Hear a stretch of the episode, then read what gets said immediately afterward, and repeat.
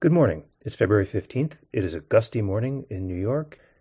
Southern wind is carrying warm air that's going to push the temperatures up into the 60s. This is your Indignity Morning Podcast. I'm your host, Tom Scocca, taking a look at the day and the news.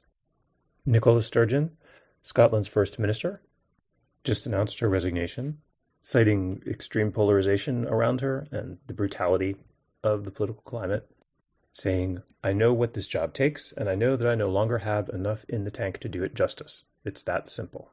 Where does this leave Scotland's independence or Britain's attempts to cram its toxic anti trans policies down Scotland's throat? We will see.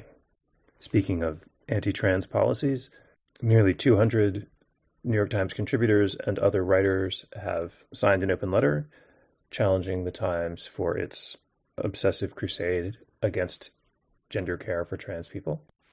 I hope the Times listens to them and thinks a little bit harder about how much it puts on its front page and why. There's a new third version of Monday's U-Haul incident in Brooklyn, which killed one person and left eight others by the current count injured. After first being described as a deliberate rampage, then being described as a panicked accident by someone fleeing the police, which was where we checked in with it yesterday, it is now a panicked rampage by someone who allegedly saw something invisible in the road and started driving out of control.